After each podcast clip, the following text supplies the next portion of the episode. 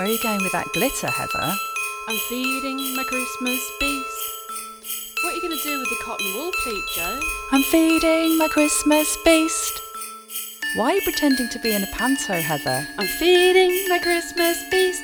Need to feed it when it gets hungry. Got to stop it from getting angry. Come on in and let's find out how to feed your Christmas beast. Hello, I'm Heather Miner, And I'm Joe Neary. and you're listening to our Christmas bonus Creative Beast podcast mini episode, Little Crackers. We're doing this mini episode because we've had so many online deliveries, they've blocked off the entrance to the dungeon. But lucky for us, we've got some lino cutting equipment in here and uh, some long life mince pies. I hate mince pies. Today, we're going to be solving some listeners' creative dilemmas with our Agony Aunt section. But first, here's Daisy Jordan with her instructions on how to make a papier mache puppet. Is it papier mache or paper mache, Heather? Ooh, little crackers, yeah. basically it's a glove puppet. So that is paper mache. What I do for the Sleeping Sydney puppets, I make a plasticine head and then I make a plaster cast of it and then paper mache in two halves. The two halves, like seven layers or something, and then I join the when they're dry, I join the two shells together, and that makes a head. Um, and then I sort of paper mache the seam. But with this course, to cut out one of the steps, because we don't have much time really, um, we're making a plasticine head, then doing loads and loads and layers of paper mache over it.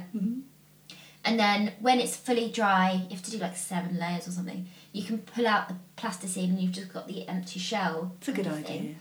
Um, and then it's just fabric body and then paper mache hands, which are made just from kind of cardboard, sort of strips of cardboard really, and wire with like newspaper wrapped around bits of wire to make fingers, paper, uh, sorry, masking taped, and then all sort of taped together. Basically, lots of cardboard wire, tape, and newspaper, Sounds lovely. Um, you end up being very and characterful, then don't you? and then lots of paper mache.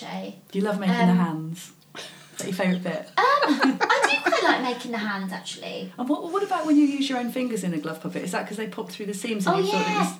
Well, that's because they need to hold on to Oh, stuff. that's right, yes. And so when you've got like the, the paper mache hand, they get in the way a little bit, so you can't be as like dexterous. Mm-hmm. And the urchins need to be very dexterous. So did you have two pinching fingers then in one arm s- sleeve? Is that how you did the holding? Yeah, well, I have like the. Is that what finger's that called? The index finger. Forefinger. Forefinger. Thank you. And the middle finger is the head. Together is the head. Yeah. Then the uh, ring, Ring finger. and the little finger is one of the hands, and then the thumb is the other hand. If that makes sense. So that's how it looks. Oh, that's nice. Kind of thing.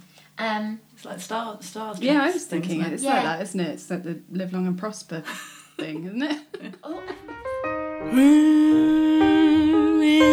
It's Christmas time.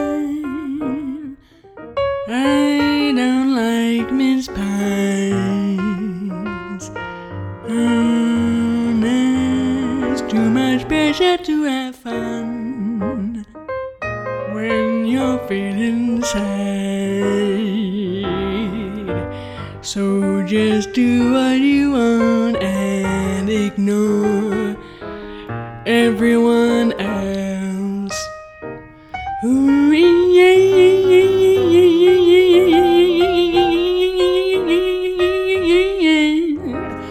Ooh, at Christmas time and every other day of the year.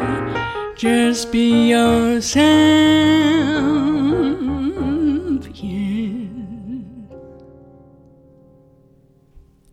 What a lovely masterclass. If you want to see Daisy's puppets, check out our Instagram page and website www.creativebeastpodcast.co.uk. And if you're feeling a bit stuck, we're here to help. Heather, let's check our helpline messages. Beep.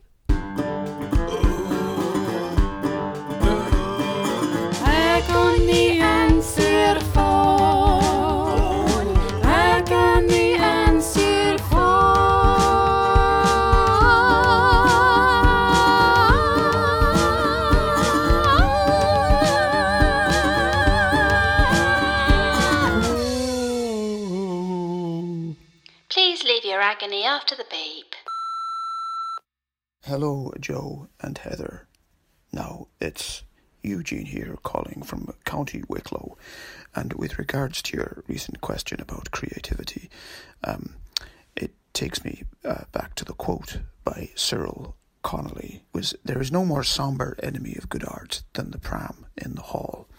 And I disagree and agree with that at the same time. And I'd be interested to know your take on it because my wee lad now he's uh, six years old and uh, he's the most creative thing in my vicinity these days. So it doesn't apply to him, but it does apply to me because I'm the one that's got to sit there and take it all in. I like it on the one level because he's a little dynamo, so he is. But I'm not getting anything done at all, apart from just being second fiddle to his outpourings. I'm not quite sure what to do at the moment, except wait until he's a surly teenager and he doesn't want to do a thing except slobber into his phone. I'd be very interested in your take on this. Well, I too have a relentless tornado. The only thing I can suggest is join in, get your creative materials out and sit side by side and work together. You can pretend you're on TV and do a hilarious running commentary of what they're doing, or just be silent and enjoy the working atmosphere as the child draws animals pooing and spitfires, and you try and start your next masterpiece. I don't have my own relentless tornado, but I was a relentless tornado, and my mum used to do the same thing with me. She just let me join in with everything. And it gave me a lot of confidence creatively, actually. I think she is responsible for how gung ho I am as a creative person. Also, another tip don't do any housework.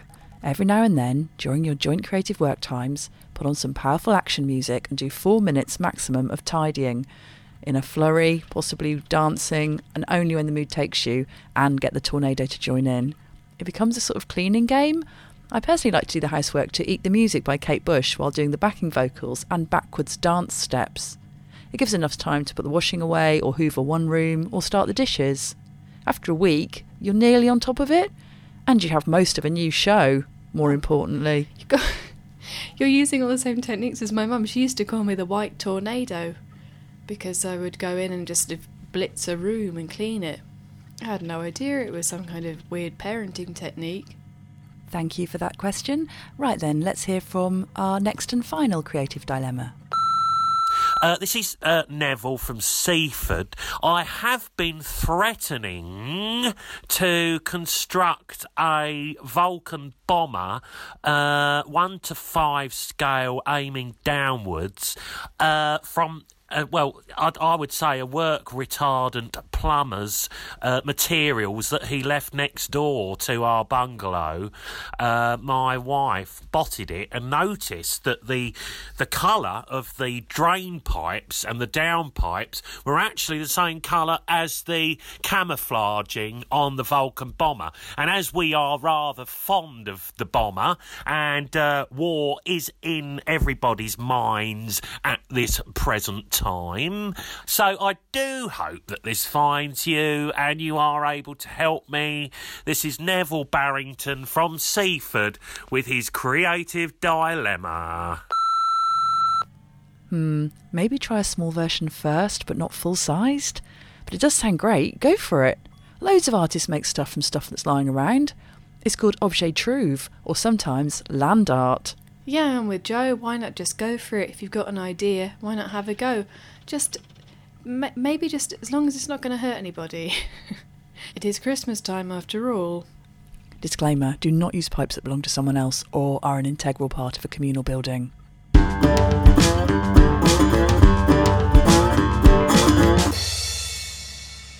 We'll be waking our creative beast up again in the new year, in time for our next full length episode, Robot Spouse.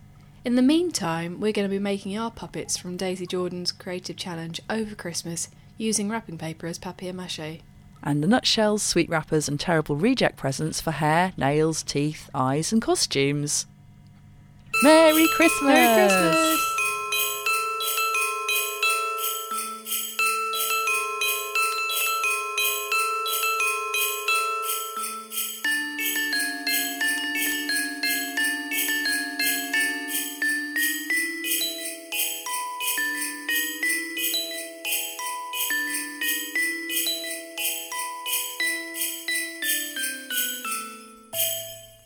Disclaimer Do not use someone else's today's paper to make tiny hands.